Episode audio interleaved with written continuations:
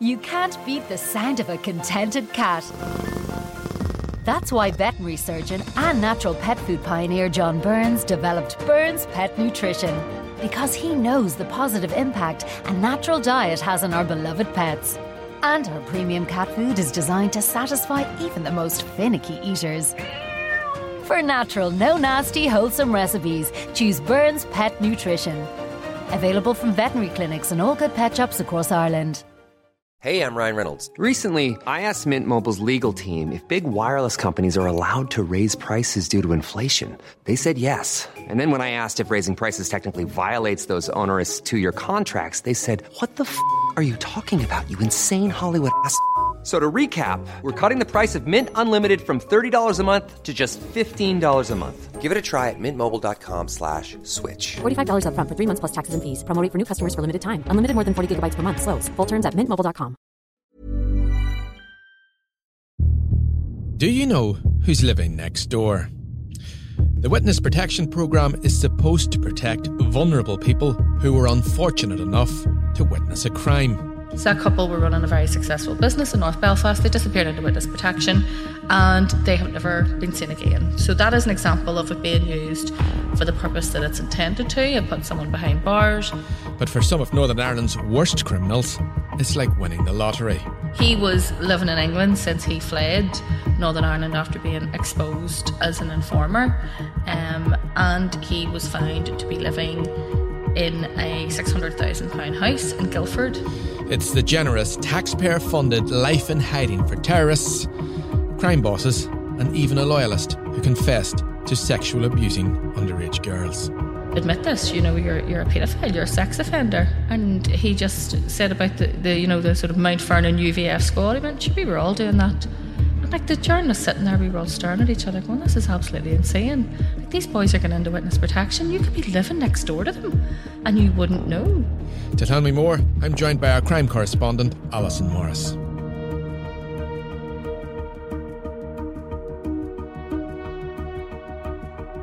Allison, once again, you're very welcome to the Bel Tel. You know, witness protection, a lot of people, I think, would be listening to this saying, What do you mean, witness protection here? That's a thing in America. You know, and you think of films like Goodfellas and Henry Hill at the end, you know, living in his new suburban life. Like and you a just schmuck can't even get decent pasta sauce. um, so you just wonder, does this really happen here? What is this scheme we have here?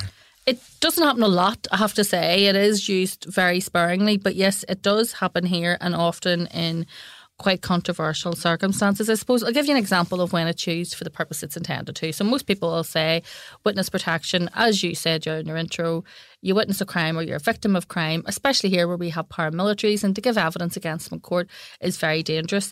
Um, a case I remember covered many, many years ago was the leading loyalist Andre Shoukri. So one of the Shoukri brothers, he became a brigadier in the UDN North Belfast, and he was charged with intimidating um, a couple, a, a, woman who was the landlady of a bar in the Cavehill Road in North Belfast.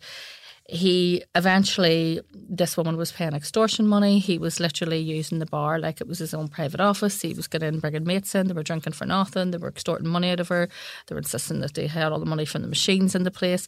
Um, and eventually it got to the point where I don't think the woman just had run out of money and wasn't able to pay them. And eventually she then gave evidence against him. So he was charged with, I think it was 18 charges of, of blackmail and intimidation.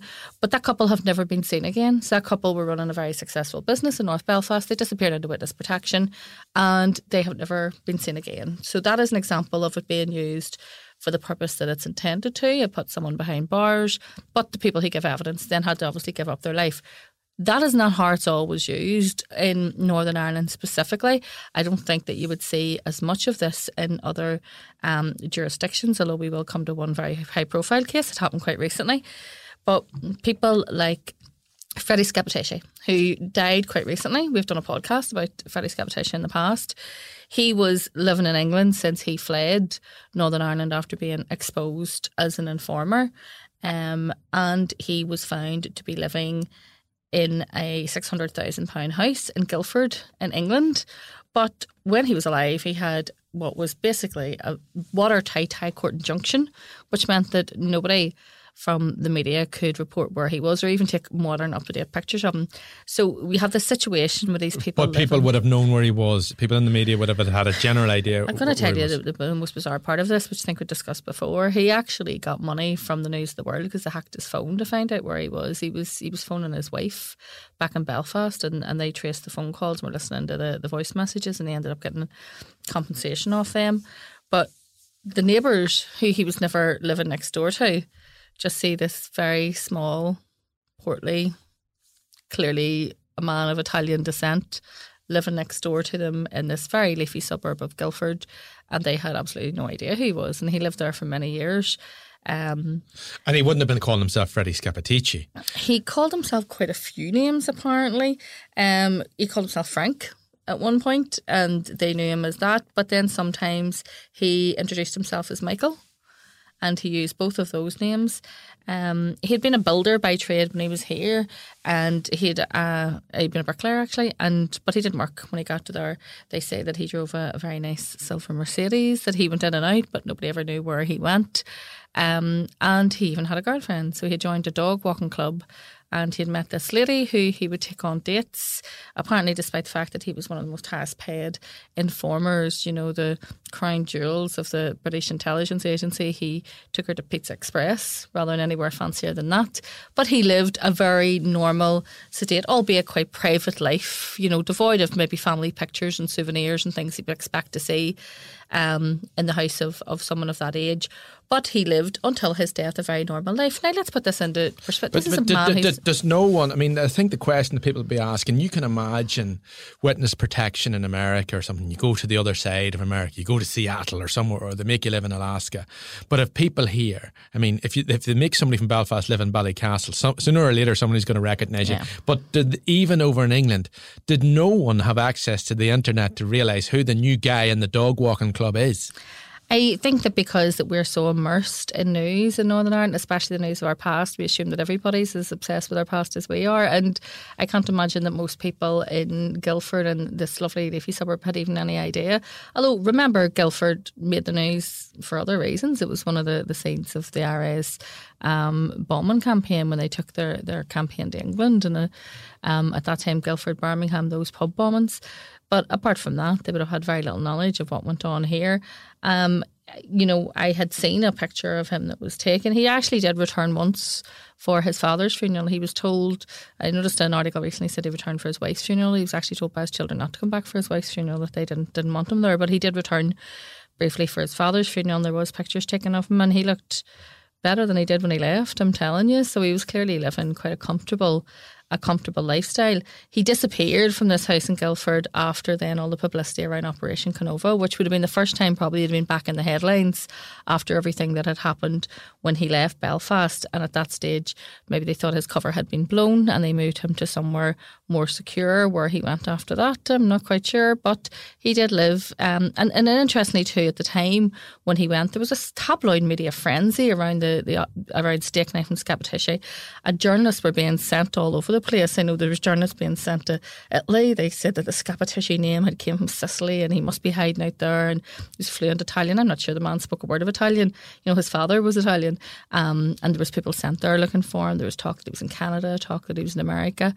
But he was a bit of a home bird, you see, because, you know, if you look into the past of Freddie Scappaticci, he had once been, um, he was a very promising footballer and he had been signed to a very high profile English football club and he went over there for trials and he couldn't stick it because he missed home too much. So I think maybe his personal choice was that he went to England rather than further afield because he did still have contact with some members of his family.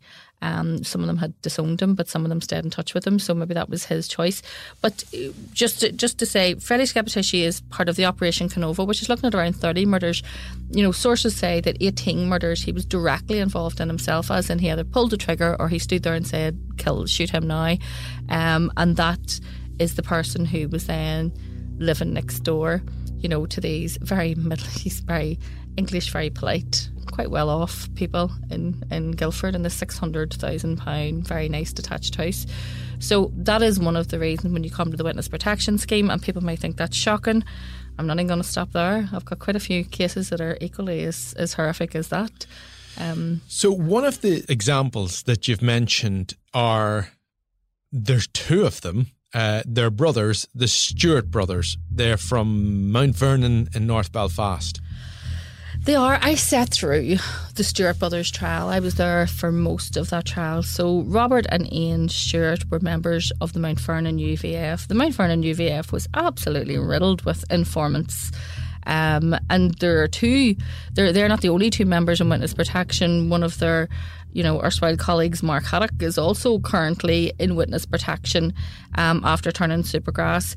But they specifically give evidence in a case just, to put it into the perspective, there was new legislation introduced in 2005. It was the Serious Organised Crime and Police Act, and that gave um, authorities the powers to investigate. It was to do with like organised crime or whatever, but in Northern Ireland it was used. Someone clearly in the prosecution service thought, look, there's a loophole there that we can use assistant offenders. That's a it was a very controversial prospect at the time because we are a place that remembers very well the Supergrass trials you know, of the the um, of the 1980s, and almost all of those trials collapsed on appeal. You know, dozens of people were sent to prison for lengthy periods of time, but the majority of them all, all got out on appeal. And then the Supergrass system collapsed as a result of that. So this was the first time we had seen one of these so-called Supergrass trials.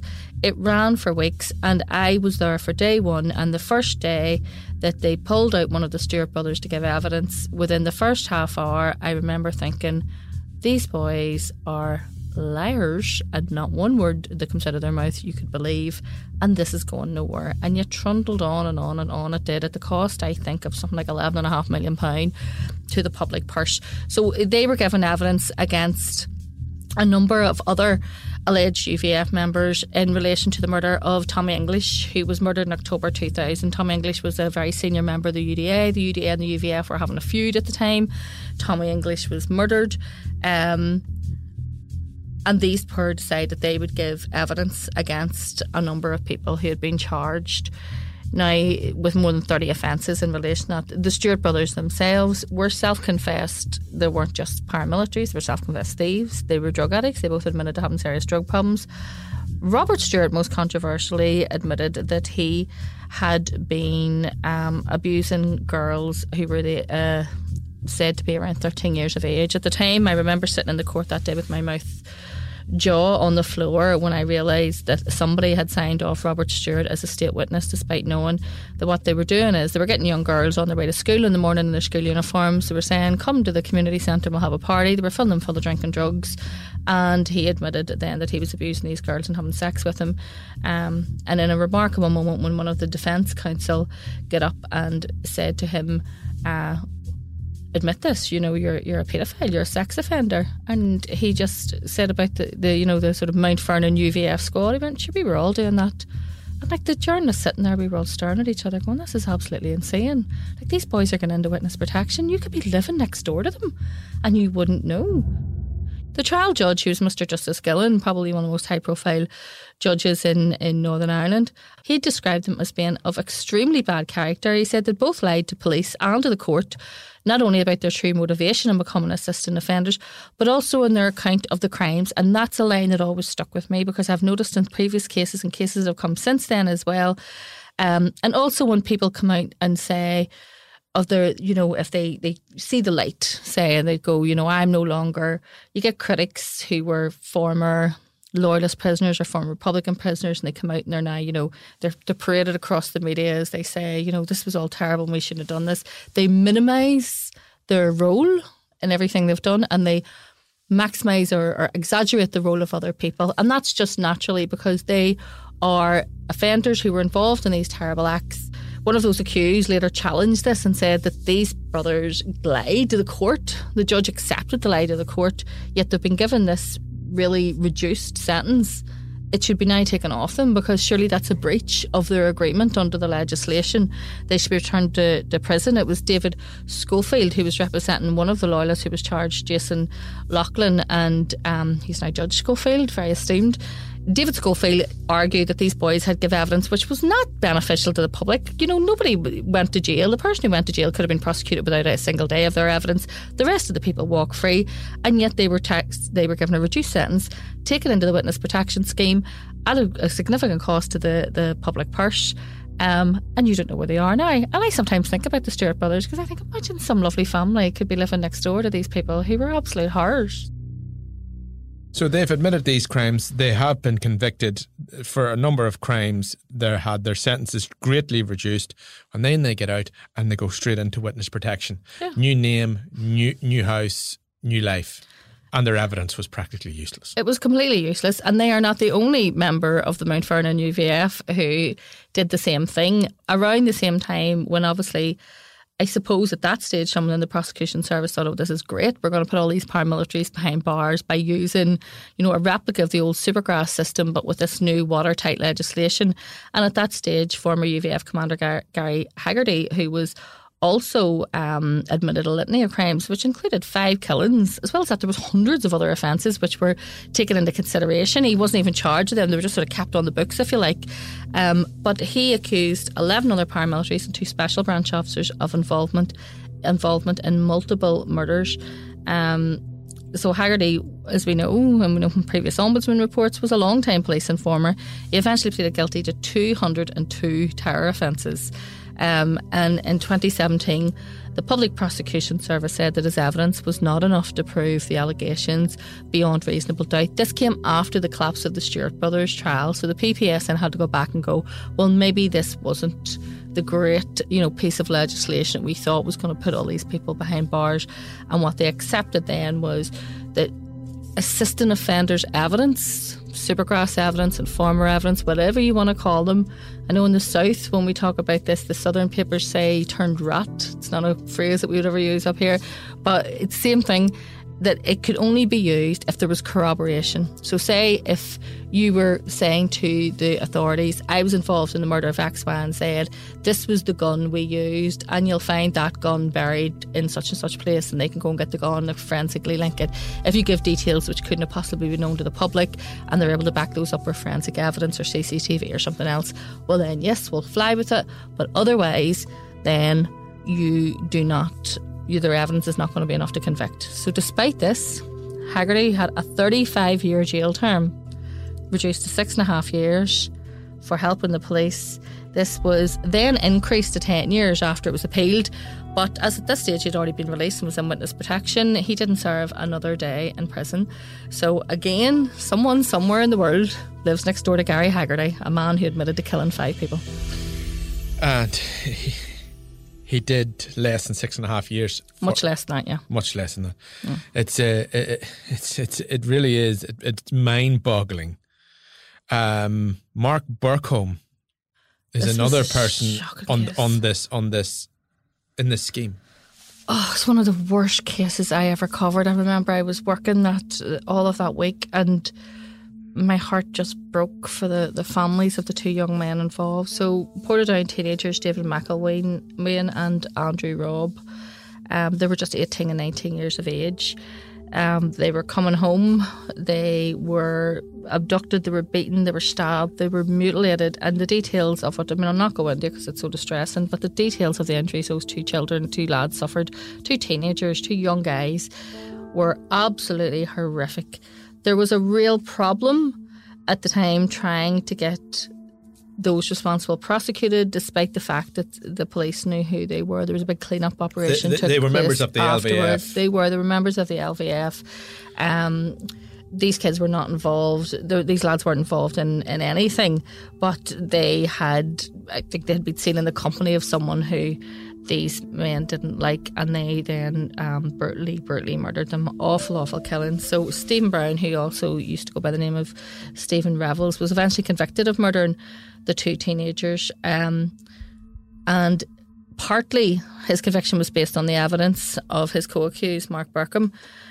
Burcombe admitted to a lesser charge, and here we go again with what I've just said. You know, assistant offenders will minimise their role in the most horrific of crimes, and they'll gladly tell you all the information you want to know about somebody else.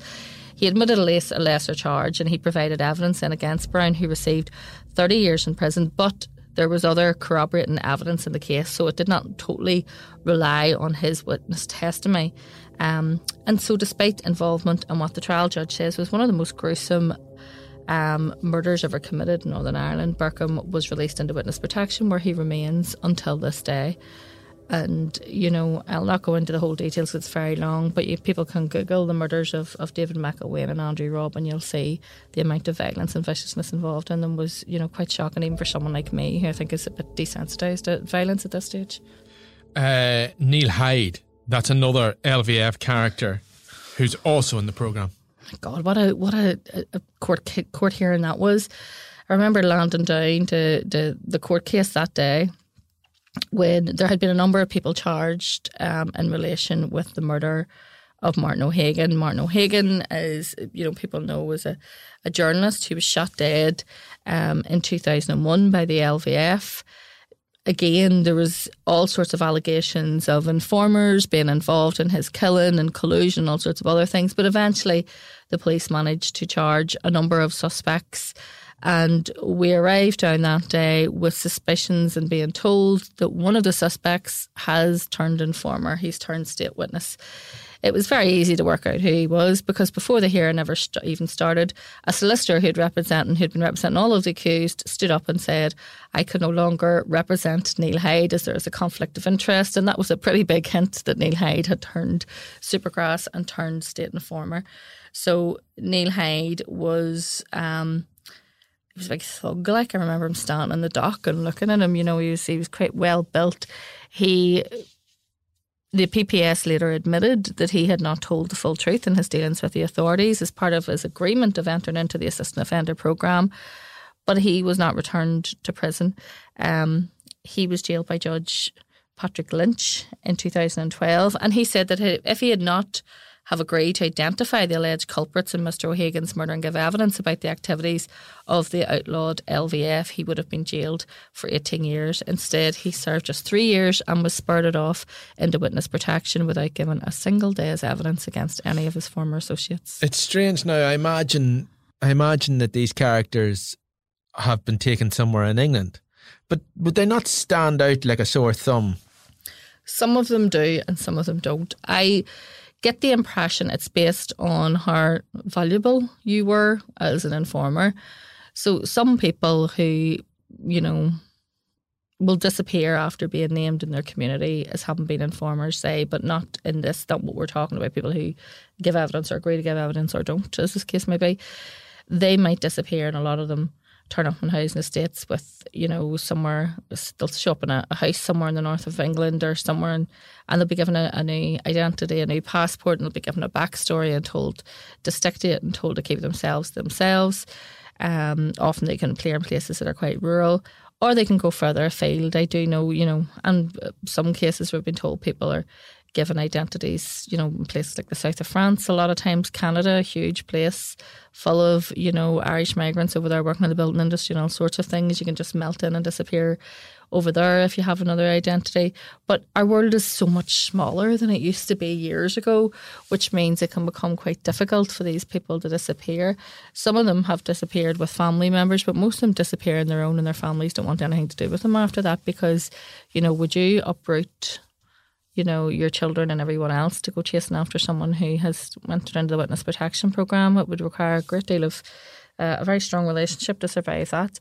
But I mean, I suppose the, the the thing that we're talking about is should that level of protection be afforded to someone when they've been shown to be a liar and that their their witness testimony was never used? That is the thing about this period, and it doesn't. We haven't had it in a long time because it was clear that that legislation wasn't made for that purpose, as in it was wasn't made to solve historic paramilitary crimes in Northern Ireland, and it just wasn't going to work in that context. Um, and it does seem unfair. I mean, you mentioned. I mean, people who you know led one life, and I mean people work hard to get to Australia, to Canada, or, to retire to the south of France, and it does seem unfair in a sense that, that it's it's almost like winning the lottery for some people. Well, it, it costs. I mean, I think the last time I seen a costing of it was probably about ten or fifteen years ago, and at that stage, the information released was that it cost about twenty to twenty five million pound a year to the UK government to keep people in witness protection. Um, I'm sure that's increased significantly by now. I mean, they wouldn't be given, well, most of them wouldn't be getting fast sums of money, but they would be given enough to live on. So, you know, estimate they're given probably about the equivalent of a £45,000, 50,000 pound a year wage. so, so, so you get a wage, you don't, you don't have to go and get a job? Yeah, well, some of them will be given a, a fake ID and they'll be given a fake job, but I mean, most of them aren't really equipped. I mean, I don't know if you're a Stewart brother and you've spent your life thieving and taking drugs and around the Mount Vernon estate, what job you're equipped to, to carry out once you move a lot of them are given, you know, an identity such as Skip Tishy, where they go, you know, he was he was able to pass it off easy. Just I'm a retired man, you know, I'm here on my own. Um, but they'll be given they'll be given the full backstory and the full ID, and then their previous ID will just die as if they'd never been born before. That identity will disappear off all public records, and a new one will exist. Ken Barrett is someone who some of the listeners may remember. He was a UDA informer and he confessed to the murder of Pat Finucane and he's away. He did. In, in 19, he confessed Pat Finucane was murdered in 1989. As we know, Ken Barrett um, confessed to involvement in his murder and he served just three years in prison. He was also linked via an ombudsman report to the murder of Jack Kielty, the father of the now late, late show presenter Patrick Kielty. Um, Jack Kielty was a building contractor who was shot dead in January 1988 after resisting, we are told, UDA demands for protection money um, as part of his business as a, a, contractor. Barrett was released under the Good Friday Agreement and immediately whisked off into witness protection for the information he provided about the activities of his UDA associates, including people like Johnny Adair. Um, and so that was the, the, the end of Ken Barrett. Um, I believe he resides somewhere in England. He hasn't went much further afield than that. They have a similar um, scheme in the south. It's called the Witness Security Program. Um, uh, there's been some high profile use of it lately. Again, I imagine like Ireland is a small place. I, I, I would have expected in a place like Ireland that, that someone in this kind of situation would actually attract attention you got to be. You're definitely not. You're definitely not um, hanging around Ireland if you're, you know, on the, the witness protection scheme. I think that they're going to have to take them further than that. The Irish government hasn't in the past paid out huge sums of money for um, for witness protection. So I mean, it's not something that they have used, despite the fact that they've obviously got a big gangland problem in the south. It's not something that they have used that often, but they did use it quite recently, and it was brought into sharp focus with the. Um, the case of Gerry the Monk Hutch, who evidence against him was given by Jonathan Dowdall, who turned state evidence. Jonathan Dowdall had admitted his role in the Regency Hotel attack. That was an attack linked to that very high profile Kinahan Hutch feud. Um, him and his father had actually booked a room in the Regency Hotel where the attack was carried out the night before it and that room was used as a base by one of the gunmen who was actually a Strabane man called Kevin Murray who gained the nickname Flat Cap because he was pictured running from the scene. He was the only one who didn't bother to cover his face. That was because he was suffering from a very degenerative illness and he died um, a year later before he could ever be uh, extradited or brought to trial. Um, so Dowdall decided to give evidence against Gerry the Monk and it was absolutely fascinating because they had bugged his car. Now, what we do know is that Dowdall was in touch with dissident Republicans in the north. He was in touch with people from Derry and Strabane, some of whom are currently awaiting charges people like Kevin Murphy. Um, he also spoke to Thomas Ashmelin, who's a high profile dissident Republican from Derry. He met them in connection with it. I think Gerry the Monk Hutch wasn't too impressed by these two characters when he when he met them. Um, and this was all to do because he thought that they could somehow help negotiate an end to this very, very, very bloody and violent, violent feud. But the conversations were recorded because Dowdall's car was bugged, and it's the information was given. It's just said in the trial that there was information from an intelligence source, you know, that he was meeting with these people that might be worth bug in his car. And it's now believed that the information came from our friend Dennis McFadden, the MI5 informer who had infiltrated the new IRA, who had passed information, which is why Dowdall's car was bugged in the first place. Regardless, nobody believed Dowdall's evidence in court again because assistant offenders are not the most honest of people, um, and that's just just where we are with that. Dowdall himself is a man with an incredibly colourful past. He um, he had been a Sinn Féin councillor at one stage, but then he didn't last very long in that role, and then he was also convicted of um, abducting and waterboarding and threatening to kill a guy called Anthony Hurley. The court was told then he was subjected to humiliating degrading ordeal, during which claimed to be a member of the IRA and told Mr. Hurley he would be chopped up and fed to the dogs. Um, Patrick Dowdall, who was his father, was sentenced to eight years for his role in the same incident. The, the two men admitted then to falsely imprisoning this guy, and that was way back in 2015. This was all, like, I mean, it's a bizarre story because they're saying that Jonathan Dowdall and Mr. Hurley met in 2015 after Jonathan Dowdall advertised a motorbike for sale on you know some website in the south. There was a contract between the two regarding the purchase of the motorbike, and this was basically a fight over this. Um, and beaten him and threatened to waterboard him. After that, he was released from prison. He seems to have got himself caught up with Gerry the Monk Hutch and with all these other dissident Republicans. He ended up giving evidence. His evidence wasn't accepted because Gerry Hutch walked free from court quite recently. He was found not guilty of involvement in the Regency attack. They did say that there was it was obvious that his gang had been responsible for that attack, but there was no evidence that he was involved directly in it. Um, so, despite being a failed state witness, Jonathan Dowdall, who was kept in a full wing of his own in Limerick prison. There was complaints that it was costing so much to keep him in jail that they were trying to get him transferred out and into witness protection as soon as was humanly possible. Um, but despite being a failed state witness, that was still open to him. He actually is saying that the sentence that he received, a very, very, very much reduced sentence, was still too long and had, had tried to appeal it, despite the prosecution saying it was a, a very generous sentence that he had, in fact, received. Generous and fair, I think, was the words that the, the prosecution used.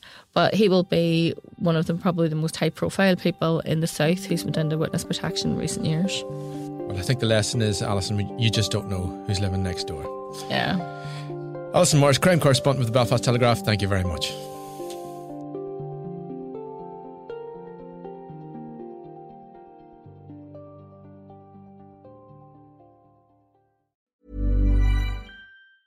You can't beat the sound of a contented cat.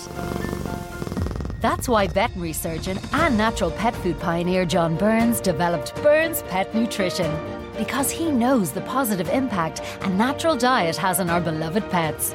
And our premium cat food is designed to satisfy even the most finicky eaters.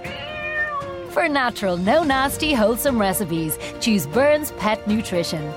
Available from veterinary clinics and all good pet shops across Ireland.